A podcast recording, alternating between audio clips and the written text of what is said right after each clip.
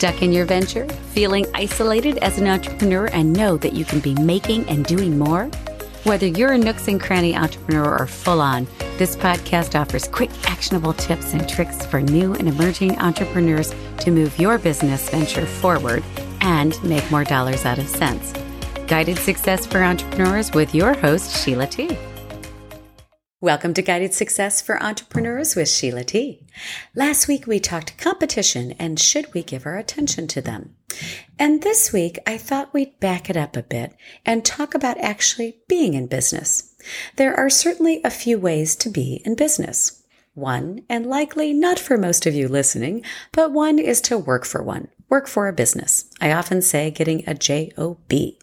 And there is nothing wrong with working for a business.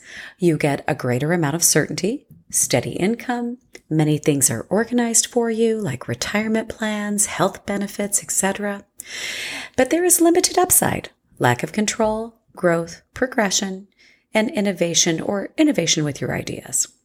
The second way is, of course, to start a business. Many of you have done just that hatched your idea. It's very exciting and you're often very passionate about your idea or ideas.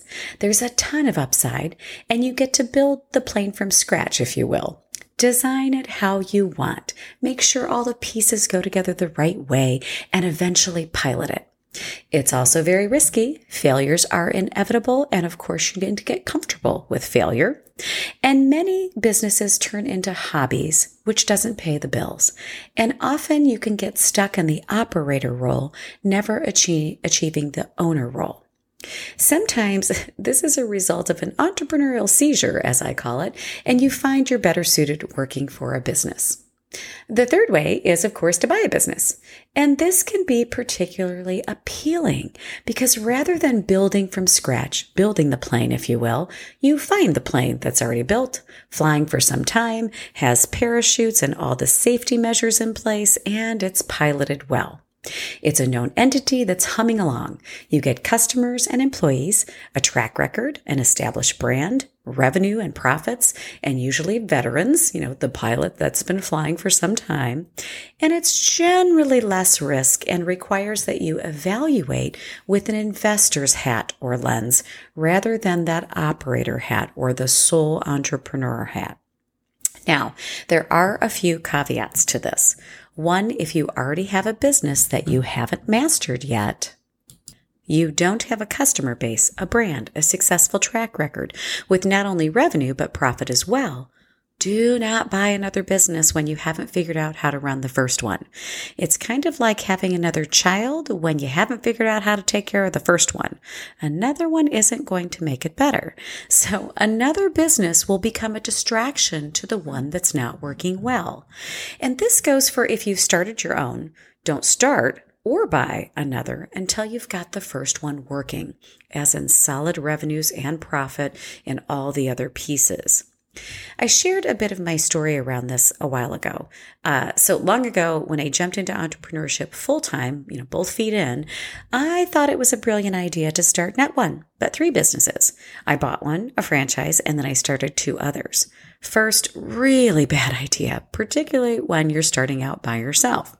The focus isn't there for any one of the businesses because there is so much to manage for each one.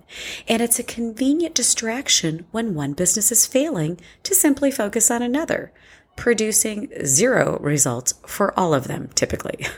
So be cautious in venturing out for another business, whether buying or starting. And I mentioned buying a business requires a different lens, an investor lens. In a nutshell, you've got to find the right business for you to buy, evaluate how it will grow, the margins now and future growth. You know, what's its secret sauce? You got to buy the secret sauce. And is there continued demand for that particular industry? And so much more. I highly recommend that you surround yourself with resources to help you evaluate if you're looking at buying a business. You know, at least a business business lawyer specializing in structuring deals, an accountant, of course, for evaluating the books, a business evaluator for pricing at the very minimum. So, whether you start or buy a business, also be aware that emotions run high and decisions are often made in that entrepreneurial seizure moment based on an emotional decision rather than one based on due diligence, research, and then faith, the leap. If this has you thinking you need more direction on starting or growing your business, then you won't want to miss the very first Entrepreneur Summit hosted by me, Sheila T. It's a full day immersion of must know strategies with actionable insights to start and grow your business. Of course, it's going to be packed with fun and powerful networking as well. And I love that we're doing it in person. I simply can't wait. It's going to be an amazing event for you. It's October 21st, 2021 one right here in Mesa, Arizona. So do mark your calendars. And of course, more details will be coming for you so that you can get yourself signed up as soon as possible. Thank you for joining me. I'm Sheila T. And until next time, wishing you a fabulous